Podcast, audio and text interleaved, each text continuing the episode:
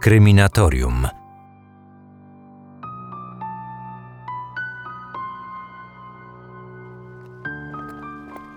Był niski i łysawy. Nosił długą, gęstą brodę. Krzaczaste brwi nadawały jego twarzy wyraz zdumionej lub zaskoczonej.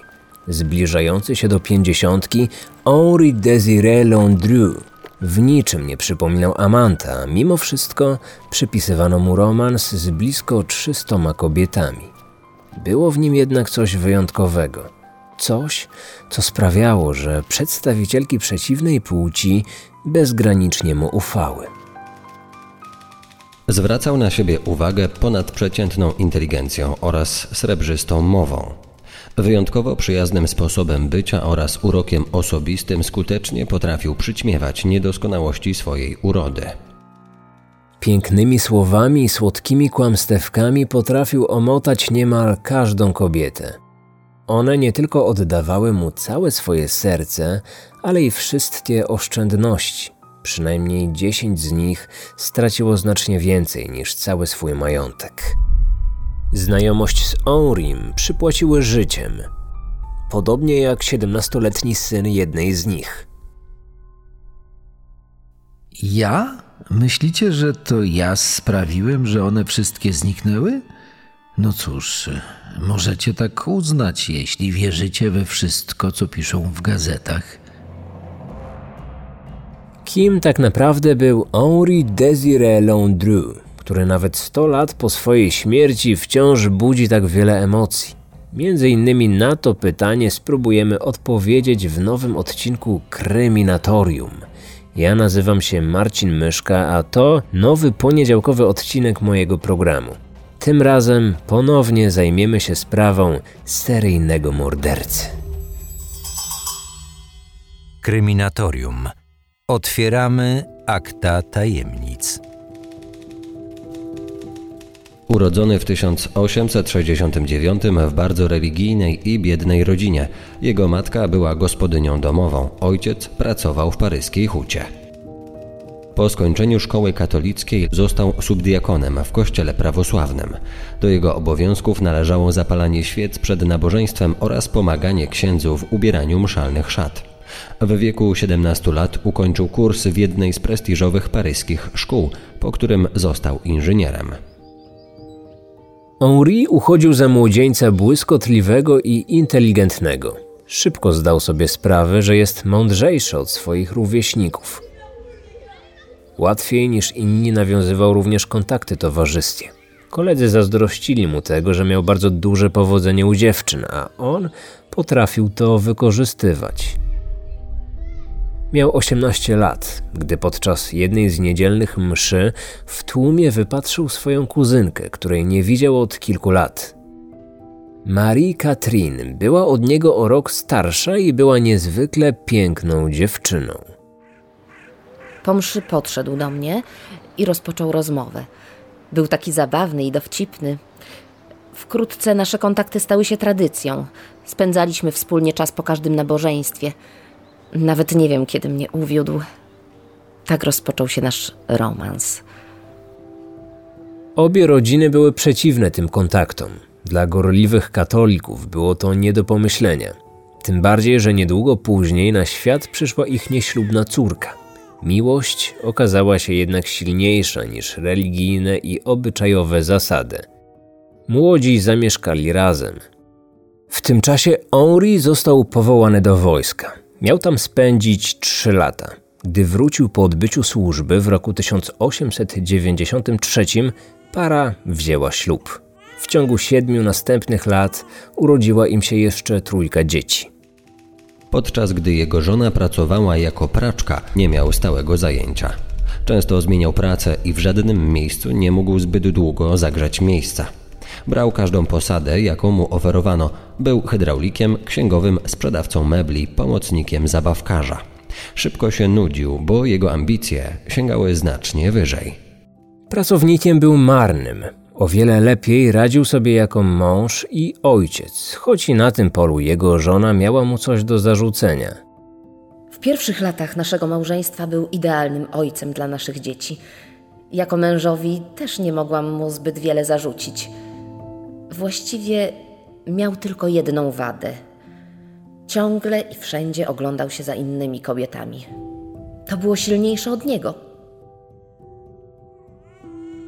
Po narodzinach czwartego dziecka Henri zrezygnował z pracy na etat. Postanowił, że będzie słynnym wynalazcą. Był co prawda inżynierem, ale nie miał jednak do tego talentu. Zaprojektowany przez niego mechaniczny rower, który otrzymał nazwę, a jakże, Laundru, okazał się dość prymitywny i niefunkcjonalny, a mimo to udało mu się znaleźć inwestorów, którzy chcieli wyłożyć pieniądze na jego produkcję.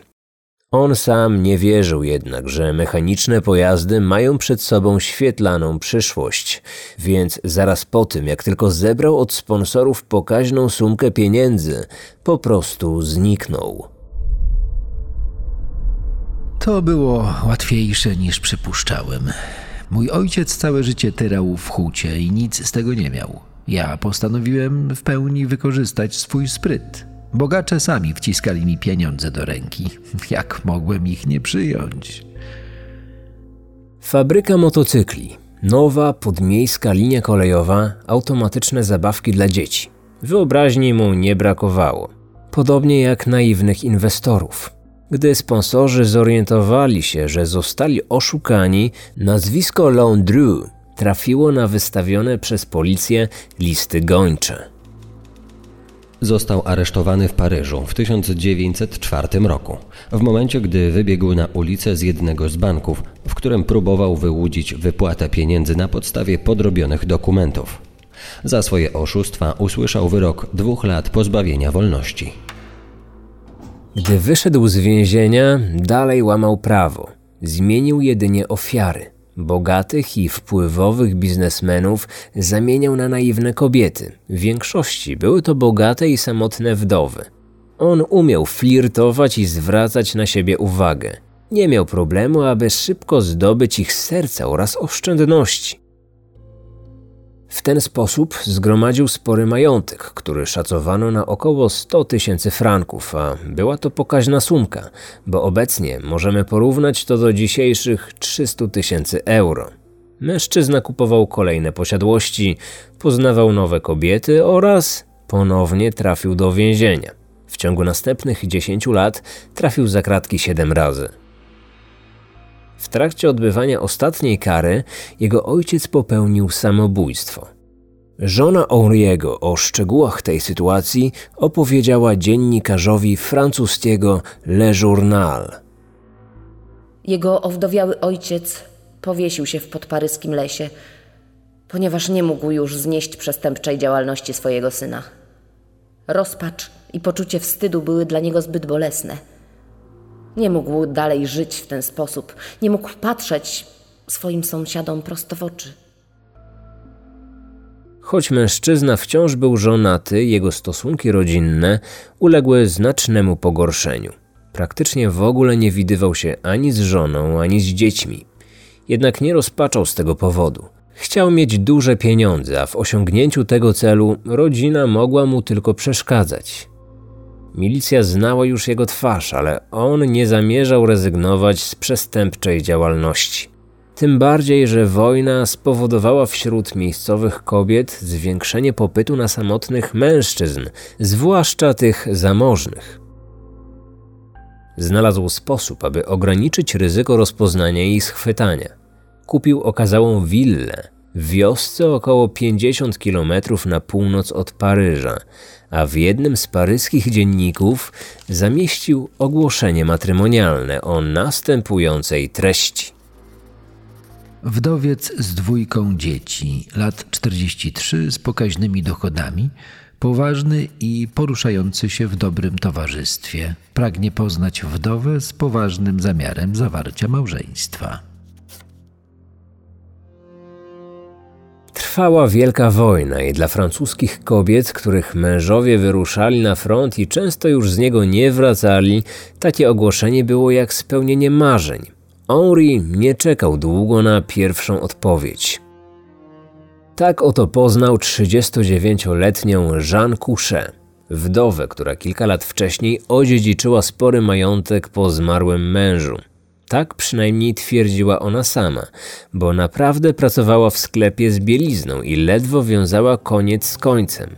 Samotnie wychowała swojego 17-letniego syna i liczyła, że bogaty Raymond Diar, bo tak przedstawił jej się mężczyzna, zapewni im obojgu bezpieczną przyszłość.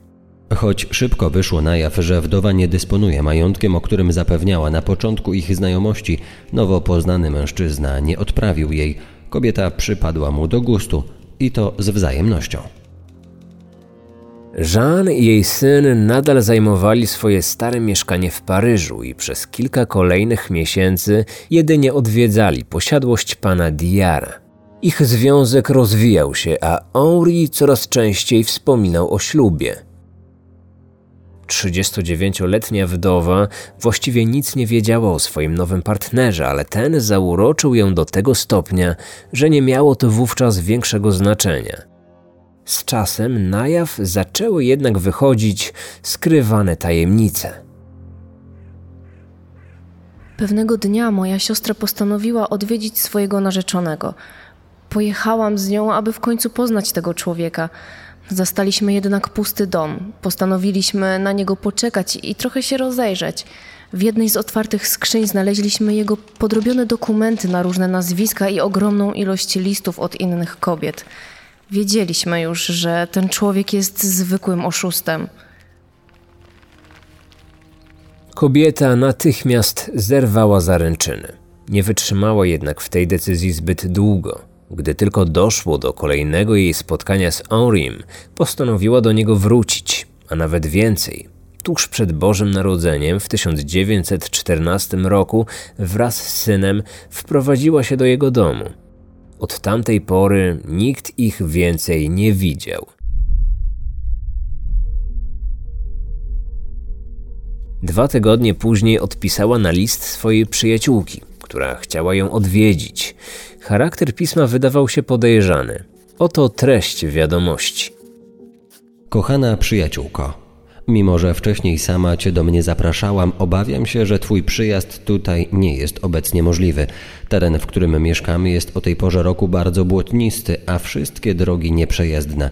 Bardzo tego żałuję, ale dopóki pogoda się nie zmieni, nie będziemy mogły się zobaczyć. Angielski dziennikarz Richard Tomlinson, autor książki Sekret Londriu, Zabójcze uwiedzenia francuskiego seryjnego zabójcy samotnych serc uważa, że w chwili wysłania tego listu zarówno Jean, jak i jej syn już nie żyli. 39-letnia wdowa, wiedząc, że partner jest bogatym oszustem, próbowała go szantażować w celu zdobycia części jego majątku. Na to mężczyzna nie mógł sobie oczywiście pozwolić, aby zachować swój sekret, pozbył się wdowy i jej syna i skutecznie ukrył ich ciała.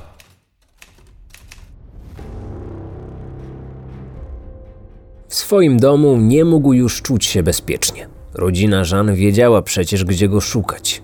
Henri sprzedał więc nieruchomość i kupił inne, znacznie okazalsze posiadłości. Jeden dom nabył we wsi Gambé, około 70 km na zachód od Paryża.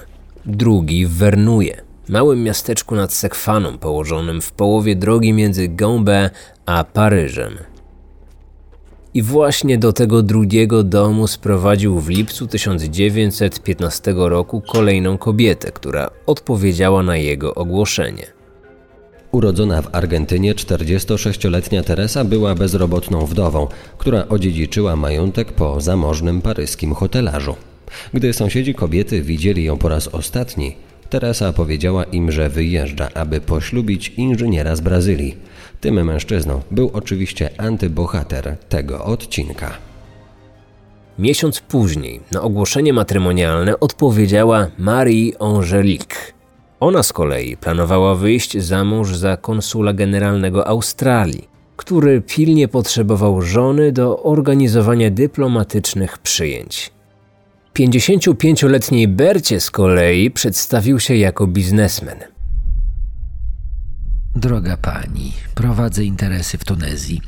Żona moja zmarła już dawno temu, a synowie moi życie oddali na wojnie. Dość mam już samotności. Nie szukam przygód, tylko rodzinnego ciepła.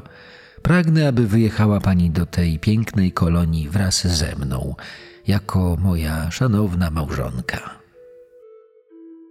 Kobieta uwierzyła i wkrótce, podobnie jak po jej poprzedniczkach, wszelki słuch zaginął.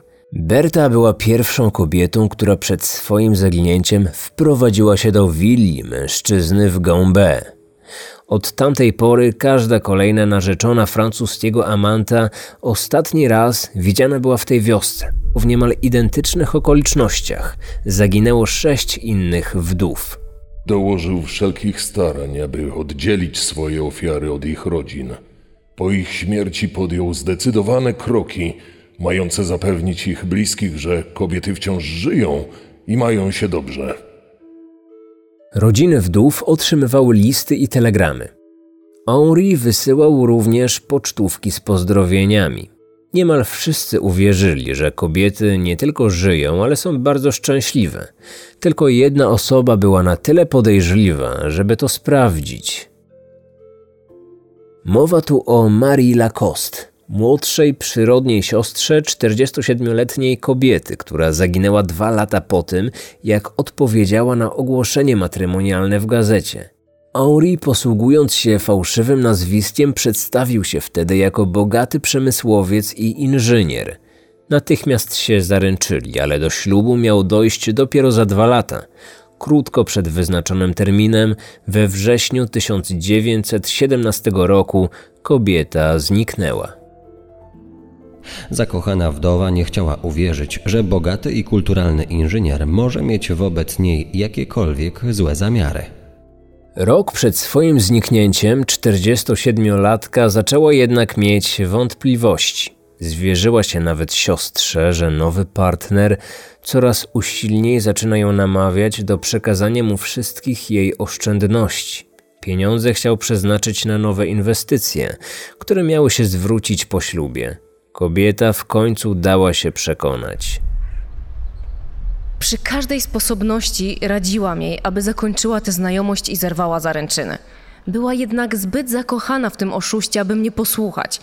W końcu zaczęła mnie oskarżać o to, że jej po prostu zazdroszczę takiego narzeczonego.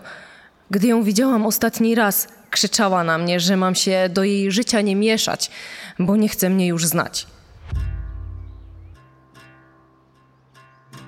Siostra na początku odpuściła i przez następny rok nie wtrącała się w nie swoje sprawy.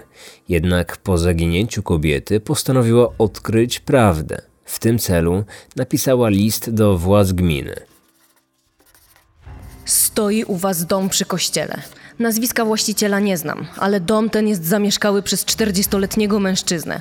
Ma on długą brodę, w domu tym mieszkała z nim kobieta 47-letnia, o niebieskich oczach i kasztanowych włosach. To moja siostra, która za sprawą tego mężczyzny zaginęła. Wiadomość nie przyniosła jednak oczekiwanego efektu. Na pierwszy trop kobieta wpadła dopiero po odwiedzeniu miejscowego posterunku policji. Nie jest pani pierwsza. Co jakiś czas pojawiają się u nas różne osoby szukające swoich sióstr, przyjaciółek czy ciotek. Każda z nich wskazuje ten sam dom, ale podaje różne imiona mężczyzny, który w nim mieszka. Ale co my możemy zrobić? Ten człowiek nie chce wpuścić nas do środka, nie odpowiada nawet na nasze pytania. Wszystkie zaginione kobiety ostatni raz widziane były w towarzystwie tego samego brodatego mężczyzny. Posługiwał się różnymi nazwiskami, ale policja wiedziała już, że żadne z nich nie było prawdziwe. Człowiek ten w spisie ludności widniał jako Henri Landru. Siostra zaginionej kobiety nie poddała się jednak i za wszelką cenę próbowała zdemaskować oszusta. Kobieta zaczęła prowadzić poszukiwania na własną rękę. Odnalazła kilka rodzin, które podobnie jak ona poszukiwały innych kobiet. Zbierała wszelkie listy i pocztówki wysłane rzekomo przez zaginione wdowy do własnych rodzin. Sporządziła też obszerną dokumentację związaną z podejrzanym oraz wszystkimi informacjami na temat jego związku z jej rodziną.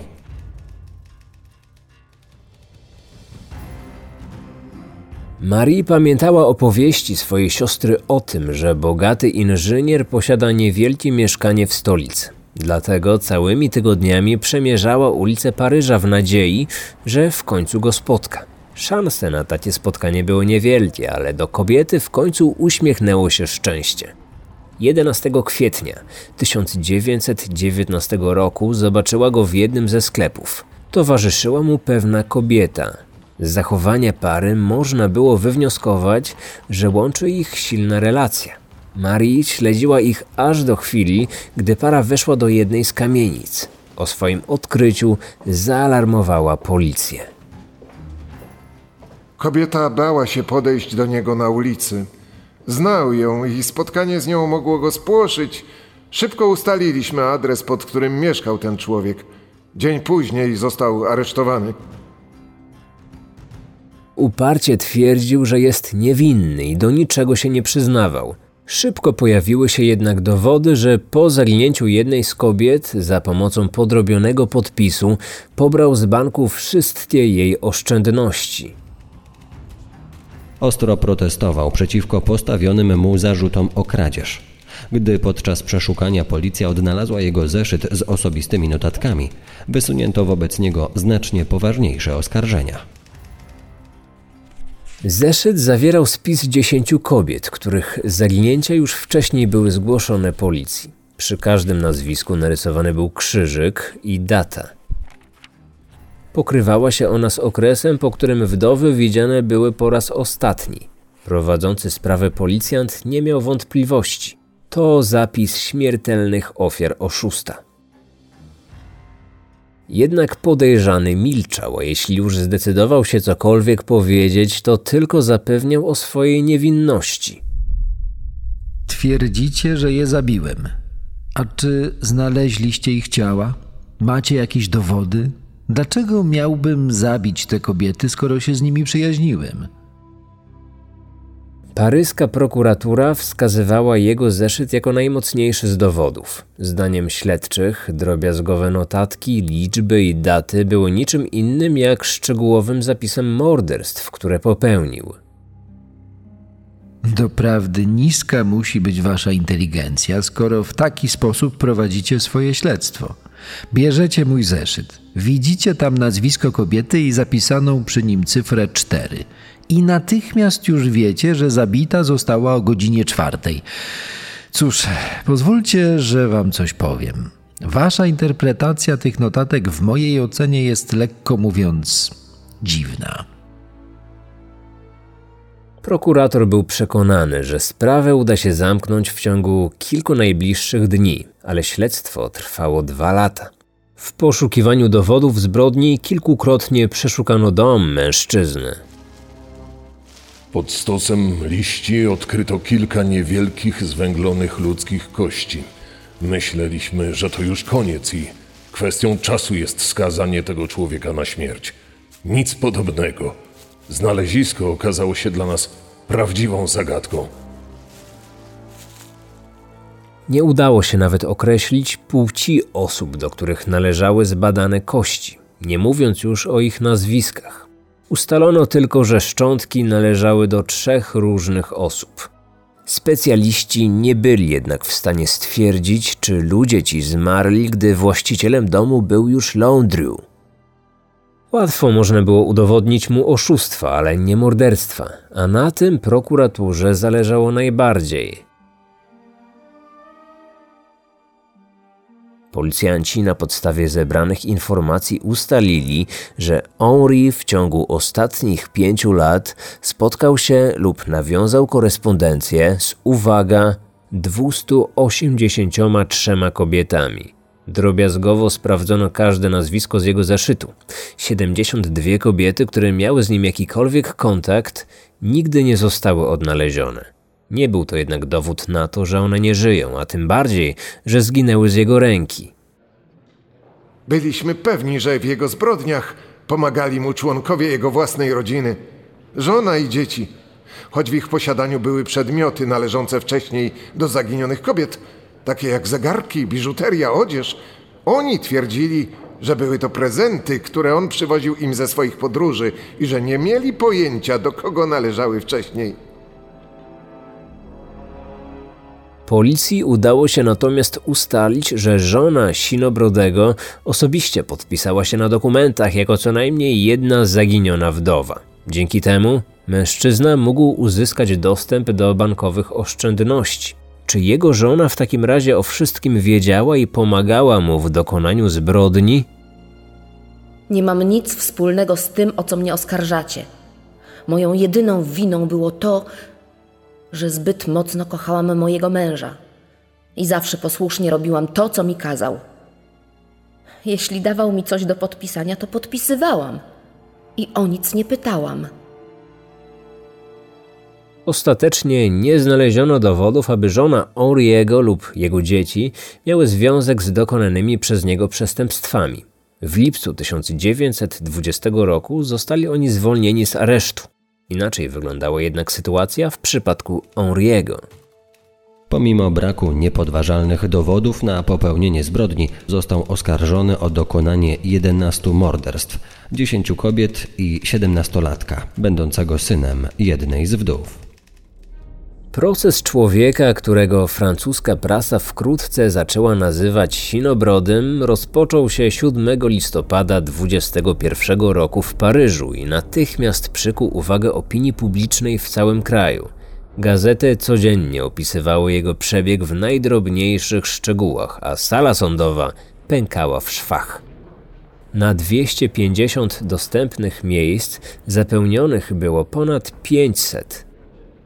Kolejne dni przynosiły nowe dowody, a najmocniejszym wydawał się być przywieziony na salę sądową piec, w którym odkryto ślady krwi i kępki ludzkich włosów. W szopie na posiadłości mężczyzny odkopano dokumenty tożsamości, peruki i damską odzież, a także spinki do włosów oraz buty. Świadkowie rozpoznali większość tych rzeczy jako należące do którejś z zaginionych kobiet – ten jednak w dalszym ciągu stanowczo wszystkiemu zaprzeczał. Często wdawał się również w wymianę zdań z sędzią, a jego cięte riposty i czarny humor sprawiły, że część widzów zaczęła czuć do niego sympatię. Od rozpoczęcia procesu do samej egzekucji otrzymał ponad 4000 listów, w tym blisko 1000 propozycji małżeństwa od kobiet z całej Francji. Wiele jego wypowiedzi budziło głośne rozbawienie publiczności zebranej na sali sądowej. Sędzia w takich sytuacjach zmuszony był do przerwania procesu i zaprowadzenia porządku. Choć zdaniem wielu obserwatorów dowody na popełnienie 11 morderstw przez Henriego nie były wystarczające, by móc uznać go za winnego, prokuratura dopięła swego. 30 listopada 21 roku ława przysięgłych uznała go winnym wszystkich zarzucanych mu zbrodni i skazała na karę śmierci przez ścięcie gilotyną. Dodatkowo został on również skazany za liczne kradzieże i oszustwa. Jego obrońca chciał złożyć wniosek o ułaskawienie oraz apel o zmianę kary śmierci na dożywotnie zesłanie do kolonii karnej. Sinobrody odmówił jednak podpisania obu dokumentów do końca twierdził, że popełniono błąd i jest niewinny.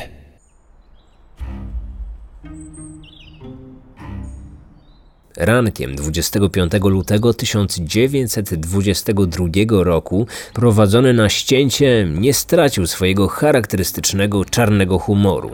Gdy więzienny strażnik zaproponował mu kieliszek koniaku i ostatniego papierosa, skazaniec odparł – Pan chyba żartuje. Przecież to jest niezdrowe.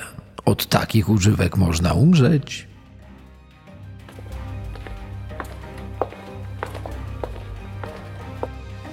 Chwilę później, dokładnie o godzinie 6.10 rano, 20 sekund po wyprowadzeniu go na więzienny dziedziniec, świst opadającego ostrza gilotyny zakończył życie steryjnego mordercy, który pogrzebany został na paryskim cmentarzu w miejscu przeznaczonym dla przestępców skazanych na śmierć. Pochowano go tam bez głowy, którą zabalsamowano i wystawiono na widok publiczny. Dziś jego głowa znajduje się w hollywoodzkim Muzeum Śmierci w Los Angeles. Niektórzy historycy zajmujący się sprawą twierdzili przez lata, że został niesłusznie ścięty, bo tak naprawdę nigdy nie było niepodważalnych dowodów na to, że był to seryjny morderca. Pod koniec lat 60. ubiegłego wieku pojawiła się sensacyjna wiadomość. Francuskie gazety napisały, że córka jego obrońcy odnalazła w rzeczach ojca odręczny szkic pieca, wykonany przez niego samego podczas procesu. Na jego odwrocie morderca miał przyznać się do winy, zapisując ołówkiem zdanie: To ja je wszystkie zabiłem, a ich ciała spaliłem w tym piecu. Plotka okazała się prawdziwa, ale tylko w części, co w swojej książce podkreślił Richard Tomlinson. Według tego autora wspomniany szkic rzeczywiście został odkryty zupełnie przypadkowo i zawierał wiadomości od Henriego. Jednak jego treść była zupełnie inna niż ta, którą przedstawiano w prasie. Obok rysunku pieca Henri napisał – można w nim spalić wszystko, co tylko się chce. Na odwrocie kartki widniało zdanie. To pokazuje głupotę świadków. Przed ścianą nic się nie działo, tylko w domu. Historycy wciąż spierają się o sens tych słów, o ile mają one jakiekolwiek znaczenie. Niektórzy uważają, że te dwa zdania są niczym innym, jak tylko ostatnim przejawem jego specyficznego poczucia humoru. Dom Sinobrodego kilka lat po jego śmierci został przekształcony w restaurację. Podobno w czasie II wojny światowej mieścił się w nim dom publiczny dla niemieckich żołnierzy. Trudno jednak ustalić, czy rzeczywiście tak było. Jego willa w Gombe stoi do dzisiaj, otoczona gęstym żywopłotem. Trzy lata temu została wystawiona na sprzedaż, ale chętnych na jej zakup nie było. Może brak zainteresowania ma związek z plotkami na temat tego domu, które od lat krążą po okolicy. A jakie to plotki? Otóż posiadłość jednego z najsłynniejszych zabójców Francji podobno jest nawiedzona. Nie wykluczono jednak, że któryś z przyszłych właścicieli tej willi natknie się kiedyś na dobrze ukryte, być może głęboko zakopane na podwórzu szczątki zaginionych kobiet, czyli ostateczny dowód na to, że Henri rzeczywiście był seryjnym mordercą. Paryska policja podczas śledztwa nie przekopała starannie całej posiadłości i szczątków kobiet nigdy nie odnaleziono.